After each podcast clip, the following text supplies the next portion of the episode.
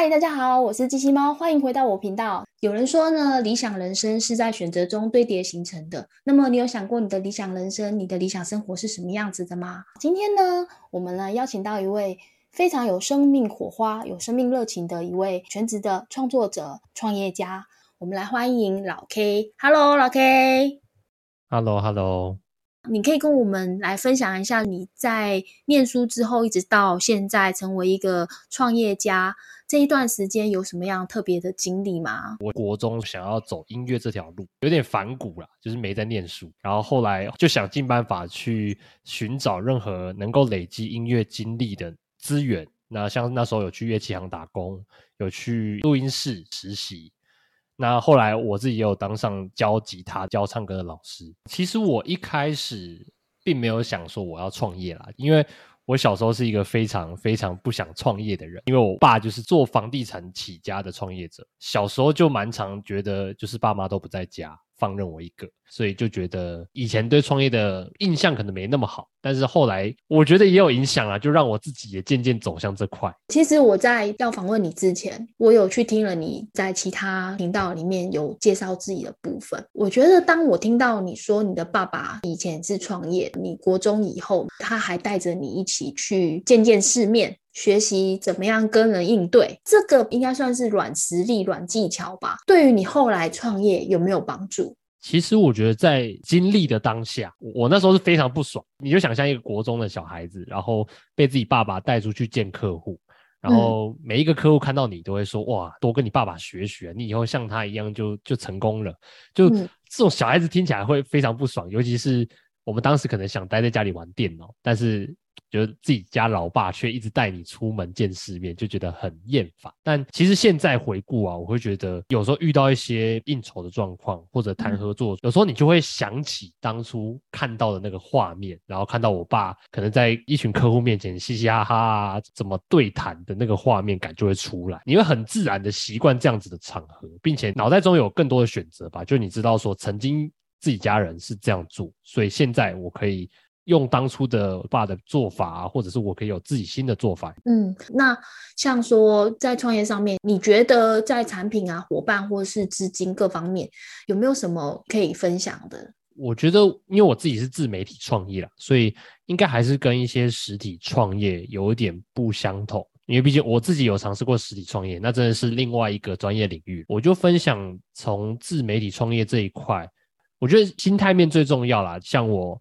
当初也是边接案边起步的。那对那时候的我来说，我觉得最重要的应该是行动力。我那时候其实一天也只有一两小时空闲时间。我现在的创业项目里面很大一块是关于 Notion 这个数位工具。对，当初其实 Notion 是在我想创业之后我写的第二篇文。那篇文章其实没有任何的商业模式，也没有啊，定位也没有，就是纯粹想要分享。这套工具，记得我花了两个礼拜时间才完成它，而且我是呃一有空就写，一有空就写，有时候上课写啊，上课写应该不太好，休息时间也在写，所以我觉得一开始在自媒体创业上，行动力一定是最重要的，就是你一定什么都不知道，然后你也什么都想尝试看看，快速的做，然后快速的检讨，快速优化，应该是最能够进步最快的方法。第二个就是自媒体创业，基本上就是基于网络的商业模式嘛，所以。从产品面来讲，要先思考到，在这条路上，你要打造自己的产品是必然的。就不管是知识型产品，还是像广义一点，你发出的一些文章、YouTube 啊、Podcast 都算是产品。它可能是免费产品，或者是付费产品。但初期啊，如果想要创业，我觉得应该是着重在市场中学习，可以把你每一则发出的内容当做一种实验。就我初期是这样做的，所以你发出去，你不会太去在意那一场实验的成功或失败，你就可以先在初期多去尝试一下受众的口味啊，需求到底是什么，然后你慢慢才能更聚焦你在创业这条路上想要走的方向。第三个就是伙伴，自媒体创业跟一般创业不一样，在于它其实是可以一个人做的，有点像是超人的感觉，要会设计，要会行销，要会写内容，然后要会。呃打造产品啊，跟受众互动啊，应对进退等等的。所以，当你是想要自媒体创业，一开始可以从一个人开始做起，先尝试出一个模式。未来如果你想要扩张，就比如说像我现在是四人团队嘛，你就可以把部分一些可以没有你的那些工作派给你的，不管是员工还是合作伙伴都是，就你可以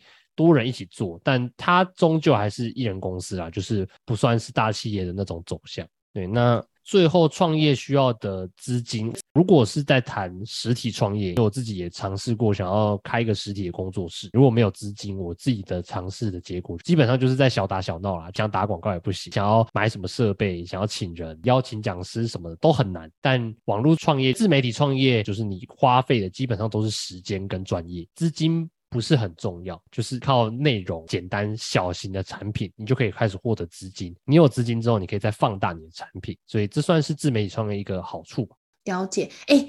我想问你哦，像你刚刚说你的产品面就是推出一些小东西、小实验，然后来测试整个市场跟实验受众的需求和口味。那在电子包这件事情，其实是不是也是这种方法？等于是一个了解客户的需求。嗯，我觉得电子报其实是一个培养信任的过程。那你说它是实验，其实也是，就是有时候你发了一些内容，然后很多人回你的信的时候，你就会知道说，哦，这个主题就是有反应。那其实除了电子报之外，别的平台也可以。我毕竟都分享一些生产力相关的内容嘛。那时候我有也有抓到，就我都发一些免费的知识图文，最有反应的就是关于下班后干嘛干嘛的那种文章。就可能大家生活就是下班想认真，但又没办法自律的认真。所以我只要说教你下班后高效学习这种主题，特别大家有兴趣，所以你就可以在这个过程中知道说，哦，所以我如果做一个产品去教大家下班后怎么高效学习，感觉是会有受众，实验受众口味有点类似这样的感觉。了解，在这样子一路的整个从创意一直到创业的过程啊，你给大家一个建议，就是如果你想要这样子走的话，你要怎么样去定位自己的走向？好，嗯，这这问题其实从我一开始可能刚开始创业到现在，我的答案好像都差不多，但是后来有一点修正。就如果是我现在想要建议想踏入自媒体创业的人的话，我会说，你第一个想要要思考，一定是你喜欢做的事情是什么。就从你现有的生活去回顾一下，比如说，呃，我像我我自己喜欢看看影剧，所以我有想过，我是不是可以去做影评人。嗯啊，我自己喜欢听音乐，然后我也喜欢呃去尝试各种不同的工具。所以第一个定位自己品牌走向的方法，就是找出自己喜欢什么，也要有一定的专业度在，才不会说哦，好像人人都可以做。所以像刚才提到的音乐，其实音乐我喜欢，但老实说，我觉得我音乐没有做的特别好，就可能比较没有市场缘分。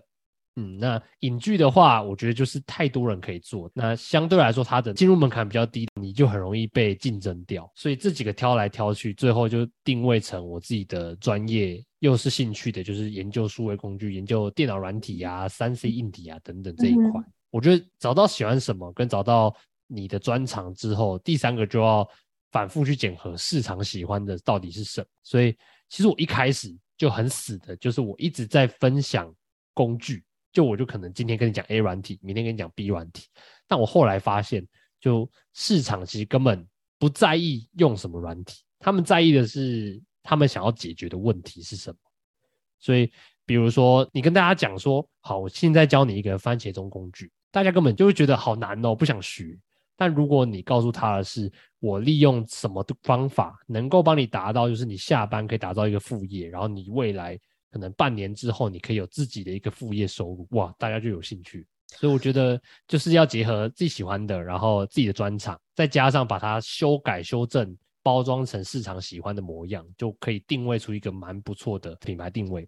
哎，我觉得你讲的这段超好的，因 为我讲真的，这是真的，就是很多人呐，他们在创业的过程里面，他们会一路的想着说，这就是我喜欢的，然后。所以他就可以当做是我生命的火花，一路就这样义无反顾的，因为我喜欢，所以我就做了。但是从来没有想过说这只是我喜欢，但是否是我擅长的？接下来呢，也没有想过说这是独乐乐还是众乐乐的问题，就是市场的部分。所以他们可能永远都在创意上面，而没有到达创业上面。所以我觉得老 K 你这个分享，我觉得会惊醒很多梦中人吧。其实我一开始创业的时候，那时候也蛮多人会在社群上跟我聊创业的事情，但会发现很多人在对谈的过程中，他其实心里有答案，而且他就是想要坚持他自己想做的。那嗯，现在再回头来看，很多人就是不愿意去。认清自己的定位吧，我觉得就是他们可能有些人是找到自己，像你说的，找到自己很喜欢做，但明知道没有市场，他还是继续做下去。那最后就可能做的很有挫折，然后会放弃。所以我真的觉得刚刚那三个应该是我一路走来的体悟。就毕竟我也是打掉重来，呃，修正了很多次，所以那三个基本上都有顾到的话，应该不会太难做。了解。哎，老岳，我问个问题，就是啊。你遇过的这些人，就像你刚刚讲这些人，跟你一样很有热情的人，但是他可能因为没有注意到什么是他专长的、他擅长的，以及怎么样去反复的检核，说他跟市场有没有在同一个共频上。那像这些人啊，或是这样的现象，他大概会在多久以后，一股热情之后，通常会在多久以后，大浪会退去，来检核你的真实力。其实我觉得时间不一定诶，但我觉得大家通常遇到的瓶颈都会是跟同期的人有关。就是像我自己，我大概是二零一九开始，IG 的创作者开始变超多嘛，我可能算是开始走红之后半年后才加入这个市场。你就会发现，你们同一期加入那些创作者，通常比如说大家粉丝都一千多的时候，大家就会都是好朋友嘛，互相导流啊，互相合作啊。后来你会发现，有些人走的就特别快，然后就起飞了。像我前面跟你聊天聊到阿张，其实他一开始经营社群的时候，我并没有离他太远。嗯，那你就会发现他可能特别懂得市场，特别懂得他自己擅长的东西，所以他就飞得很快。那我我我自己也飞得不错啊，但我们同期也有很多人是他可能没有抓到那个呃发展的技巧，所以他就会卡在原地。那卡在原地看到其他人都起飞，他自己就会开始自我怀疑了。所以我觉得，其实也不是说他们多久放弃啦，就只是他们在这个自我怀疑中有没有意识到问题，还是他们就会继续坚持做他们想做的。那可能到最后终点可能就不会改变。嗯哼，了解。那你认同花落芬芳，蝴蝶自来吗？有些人呐，会觉得自己就是专注我的本业，专注我的创业，我只要做好我的好内容，做好我的 anyway，反正就是我只要做好什么，我相信市场一定会回头来看我的。哦，我自己的话。以前可能比较单纯的时候会这样想，因为我我其实一直以来都是一个蛮自信的人，就我觉得我就是很聪明，然后我也学很快，所以我觉得我分享的内容就是可能大家都会需要。后来我会发现，其实就算自己再厉害啊，你还是要想办法行销自己，把你擅长的表现给市场看，因为这市场上也很多竞争者，很多人会出来表现自己。如果你当一个就是闭门造车的人，应该是轮不到那个花若芬芳的时刻。了解，好，下一个问题是，就是如果没有去理解自己嘛，然后以及跟着市场共频，这样的自媒体工作者或是这样的创业路程，可能会比较艰辛一点。那你觉得在这样过程里面，要怎么样可以保持自己的初衷而不迷失，继续散发你生命的火花？哦，其实我觉得迷失自己。在自媒体的路上，应该算是一一种挑战呢。就是你走的越多，看过越多人的创业模式，你会有很多的选择。就其实到现在为止，很多的商业模式都是你做得到的。我有一个故事，就我基本上每一次都会跟大家分享，就是我曾经在社群上疯狂行销，就每天都在卖卖卖卖东西，就很像在做直销吧，就是呃一直在贩售产品，但不提供价值。那我曾经有这段时间，虽然那段时间赚了很多钱，但就跟你问的问题一样，就是那段时间就是迷失自我的那个时刻。所以后来像现在选择很多了，基本上我们还是会选择比较偏向自己个性啊、自己本性喜欢的模式去经营。那像我自己也很常被问说。怎么没有用什么方法来扩大自己的可能商业规模等等等？但我觉得那就是在选择题面前，你你自己会呃听从你心灵的声音去去做做出的选择。了解，所以最后即使是迷失了，但如果能够听从自己内心的声音，跟着自己的个性去走的话，还是会慢慢找回原本的初衷，是这样吗？对，我觉得是会，就是但你当然是要有有病视感。就是病视感，就是指你知道自己可能走偏啦，或者是可能现在的模式不是自己想要的，然后你才能去开始修正。了解，可是怎么样去感觉到这不是自己想要的？嗯，就例如你好了，你说那一段时间你的营业额其实很不错，但你怎么会发现那不是你要的东西？是让你觉得特别空虚吗？还是火花不见了？就我觉得，其实这个东西跟你本身自己的算是原则，或者是像是定位有点相关。就我自己的原则，好像都是我希望我在经营自媒体啊、创业这路上，我可以是基于帮助别人而去产生一些内容产品。但那时候的我有点像是我是在说服别人，就我不断说服别人去购买我所推销的，不管是。别的课程啊，别的知识产品，我自己其实有点意识到说这件事情对我来说没有太大的意义感，我并没有办法很直接的帮到这群人，我只是在卖东西。所以那时候虽然你说营业额很高，但其实你每一天都会有那个心理的声音告诉你说你到底在干嘛，你为什么要往这路走？但又会有另外一个小恶魔出现来告诉你说，哎，你明天在做同样的事情可以赚很多。对，所以反正那些心理的声音其实。到后来，如果你是自媒体创作者或创业者，其实会越来越明显，就是你会越来越懂得怎么听自己心里声音。像身边现在有一些自媒体创作者朋友们，也也有很多派系啊。那每个人就会有每个人做这些选择的方式。嗯，了解。好，讲到选择嘛，其实有人说，理想的人生是在选择中堆叠成型的。那老 K，你的理想的人生，或是你理想的企业？是什么样子的？我觉得其实分几个时期耶。我觉得算是随着年纪一直在变更。在我玩音乐的那个时期，我觉得理想的人生就是我自己可以不顾一切的，然后去做我每天就是醒来都想做、都热爱的事情。那时候就是音乐嘛，就我每天是背着一个很重的吉他，然后提着音箱，机车上放放了麦架跟麦克风，跟反正一堆很重的器材谱架，然后到处奔波，可能。到这间餐厅唱一个小时之后，又再骑车半小时到另外一间餐厅再唱一个小时。那时候有点像是我每天是忙碌在我自己热爱的事，所以我都不会觉得累。那时候的理想人生是这样的。后来之所以我会跑去做。工程师其实也是因为在音乐的舞台上，我会发现其实观众很现实。我自己在餐厅曾曾经体会过，一个唱的五音不全的，然后可能身材很好啊，脸蛋很长得很漂亮的女生，会赢过我们这些很努力在训练自己音乐能力，然后可能。练练唱歌啊，练吉他啊的这些用力创作、用力表演的一些表演者们，所以当我意识到这件事情之后，我就觉得我不想再靠舞台、靠魅力吃饭，我想要靠专业吃饭。所以在第二个时期，就当我我当工程师的时期，我觉得我那时候的理想人生就是我想要争取更多专业、更多的实力，我可以赚到更多实质上的收入。那我觉得那时候我的人生可以用认清现实这四个字代表，完全就是很现实的一个人，就觉得什么梦想都是狗屁。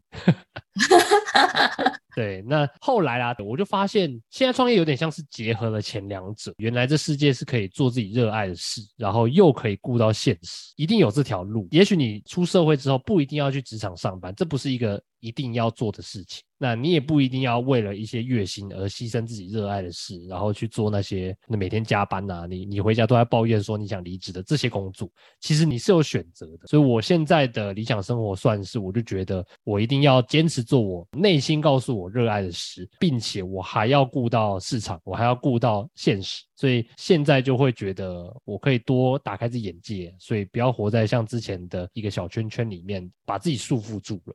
嗯，所以我可以帮你小小总结。你觉得你的人生是有选择的，就是你的人最好的人生，是这样吗？对，就是勇敢做选择，然后让热爱的东西跟现实是并存的。而且你是一直都有选项的。对，那你觉得要怎么样让人生可以一直有选项？嗯，这就分享一个故事，就像我现在创业嘛，我现在算是有员工，然后有固定要发的内容啊，有一些产品要顾。但我前阵子才体会到这件事啊，就是我我一直觉得我自己都整天闷在家里工作，后来跟一些游牧工作者们聊天，我才发现我可以随时买一张机票我就出国，我出国带着电脑，我一样可以顾好现在的产品。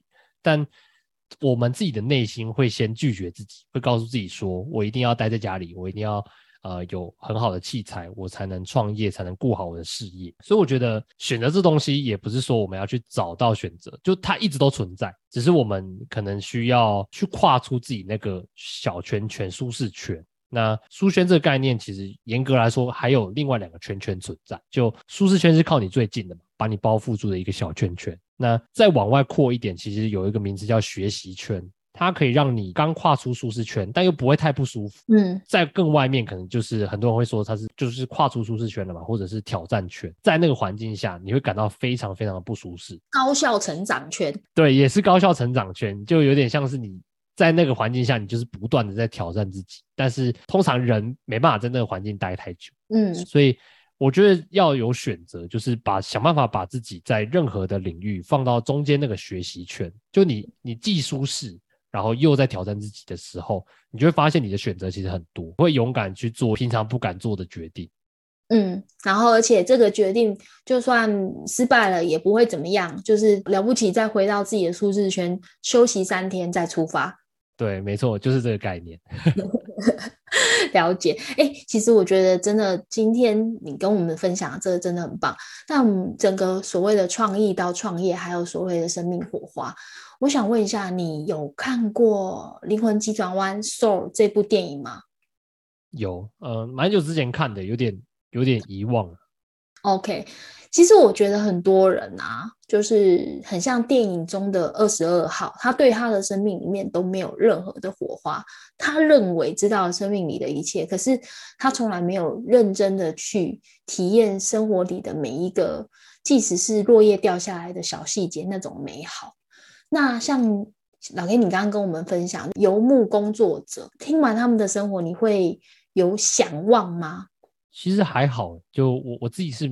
本质上就是蛮宅的人。如果说是向往的话，我应该是向往他们的潇洒。他们就好像是游牧工作者，可能不是啊。我说那种就是可能要换一换一群人，就是那些打工换宿啊，勇敢去国外闯闯荡的人。我就觉得他们好像比我人生过的包袱少非常多。就他们想做什么就做什么，然后也没什么顾虑的感觉。我应该是向往这样子的心境吧。了解，我其实也蛮向往，所以像我自己啊，都一直在思考我要怎么样可以到任何地方都有钱，因为我觉得不是叫到哪里去都能工作，我会觉得没意义。但我觉得如果到哪里都能生活，而怎么样可以到哪里都能生活，就是要能够有收入，所以我就进入了币圈。我们是在币圈认识的嘛？你觉得币圈对你而言是什么？币圈，嗯，因为我其实是。蛮晚才认识投资这件事情，就一开始在创业的时候，我根本不懂投资。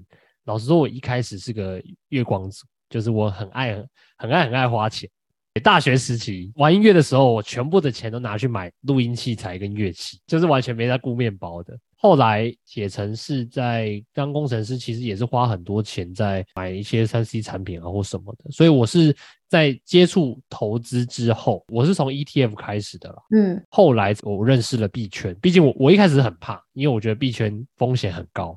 就在什么都不懂的时候，就会只会觉得说哇，币圈都是高风险的东西，我不要碰。那后来是因为这两年比较多人在讲币圈的东西，然后毕竟我自己经营自媒体，就身边的朋友们也会开始分享，那我就开始接触到更多资讯之后，就发现说哦，这个好像是一个可以踏进来学点东西的一个圈子，然后就后来才进入币圈。其实我会问你这个问题啊，是因为。在我的频道里面，很多的集数都在讲交易这件事，但是我觉得交易者跟投资者是不一样的。那投资者跟创业家又是不一样的。你觉得你算是一个投资者吗？投资者应该算吧。OK，那你觉得投资者跟创业家这两个身份有什么不一样？因为你刚好同时两个身份都兼具嘛。思维上不一样的地方，我觉得创业追求的东西不一定是钱，但是投资者追求的可能大多数是钱。有些创业者真的是为了理想。就是他一开始并没有去想说我要赚大钱，他只是觉得这个世界上缺少了某个东西，他想去实践，所以他就自己踏出来做，然后结果做着做着才成功的。所以呃，我觉得在概念上差异是这样啊，但如果从实物面来说差异的话，我觉得其实这两者对我来说是差不多的。我现在的创业项目就是领先时代这个品牌嘛，那还有我一些。课程啊，我一些知识型产品，它其实都算是我的投资啊。只是我可能投入的不只是资金，我可能还有投入时间，包括我要投入一些精力去培养我的专业。比如说，假设我现在想要在教新的课程，那我势必要花足够的时间跟足够的研究精力去在开发这个课程嘛，在打磨自己的产品。我也会去评估风险，风险就是市场能不能接受嘛，然后。资金成本多大？那后来后面的报酬啊，跟长远能不能走得远，能不能持续每年带来收入，这也是创业会有顾虑的东西。啊，听起来就很像在投资了。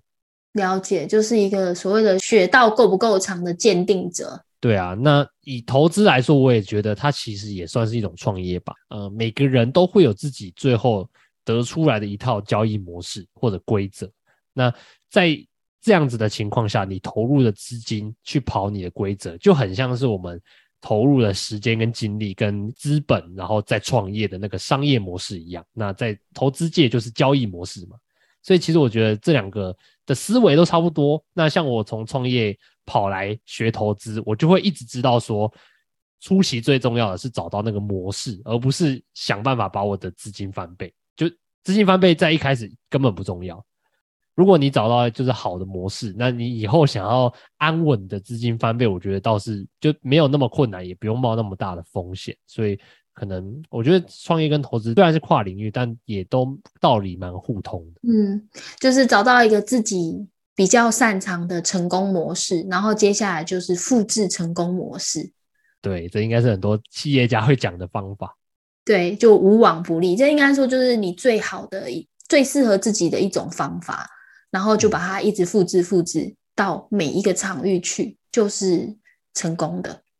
对，老 K，我想问哦，像刚刚其实你在说创业家跟投资家，以你现在来看的话，你觉得投资家就是以资本的方式在赚钱嘛？可是其实很多企业家或是投资家，他们看到的是社会责任这件事。你有想过你的企业责任是什么吗？我一开始。在找伙伴的时候，其实我一直以来找的都不是一个单纯的领薪资的员工。嗯，毕竟我接触了自媒体，然后我接触了能够让我这样子脱离职场，就是获得自由生活的一个方式，所以我并没有想要把那些来跟我合作啊，或者是来呃我们团队里面的这些伙伴们，并没有想要把他们绑住。所以我在构思我的公司伙伴们，我都是希望他们是独立的个体。我们现在比较多主要的职位是在产出网站教学嘛，那他们在教学过程，我跟别的创业者比较不同的是，我都是让他们露出自己的本名或者他们自己想要的昵称，去培养他们自己的声量。所以现在我们团队的状况是，大家除了认识老 K 这个人，也认识我们团队的小呆啊、Yuri 啊、罗卡等等的角色，他们都是真真实实有自己的专场。然后有自己想法的人，以我自己的我觉得企业责任来说，算是让他们可以渐渐走上跟我一样的路吧。就是未来我也希望他们每个人都是独立品牌的经营者。嗯。了解，就是希望除了今天你帮助他们，但也希望他们可以跟你共生，然后甚至于以后变成四个品牌一起合作都有可能。对啊，就是可能很多人在自媒体创业并不会用这种方式啦。就我自己身边朋友也都有提醒我说，你如果想要请到一个好的。人家都说帮手嘛，在你的品牌里面帮你的品牌继续前进的话，一般的公司老板都会说尽量不要教会他们太多，就是他们会想离开嘛。嗯，那我自己是蛮看得开，我就觉得在自媒体这个行业，大家。懂了那个道理之后，大家一定会离开。那既然是这样，那我就想办法帮助你们离开。那之后我们可能从团队伙伴，或者是你们是我员工的身份，可以转到说我们是品牌与品牌之间的合作。我觉得这样子也是蛮棒的。理解。哎，OK，我来问个问题。其实你很年轻，但是你讲的这些，就是跟所谓的企业的责任，以及对于学员或是伙伴，以及你的共好的概念，这很不容易。你怎么去具备这些的？哦，我觉得其实，呃，老实讲，我现在觉得我学到最多的对象，应该都是同样在创业路上的朋友们。就像假设听这个 podcast 节目的大家想创业，就你们最容易接触到的人，就刚好你在听这一集，就你就是直接来私信我，你就会接触到有这样理念的人。那我我自己也是，其实我觉得家庭的影响算是在潜意识里的，但是。像这些比较实物面，就是该怎么做啊，该怎么规划的影响，我觉得跟很多我这一路上碰过的创作者、创业家们比较有相关呢。就是我可能看过有个人他的思维跟他的模式是这样子，我就会从中去分析他为什么这样想，分析他为什么这样子做规划，然后去把我能够学到的部分拿走，萃取一些经验跟一些很棒的。点子出来，成为自己的一部分。对，毕竟我自己呃，自己之前在教线上课程，有教到知识管理，然后我们就讲到一个很明确、很现实的一个点。其实你看现在那么多的知识分享者，我觉得其实大家的知识来源都是在互通的。所以如果我们具备那种从别人身身上萃取经验的能力，呃，像我现在二十五岁，但是想的好像都不是二十五岁想的事情。其实这件事情是办得到的啦。其实就只是。心态开放一点，多接触一点平常不会接触到的资讯来源而已。嗯哼，了解，好哦。哎，真的非常谢谢老 K 跟我们分享这些东西。那我们今天就到这边了，好吗？那谢谢老 K。好，谢谢。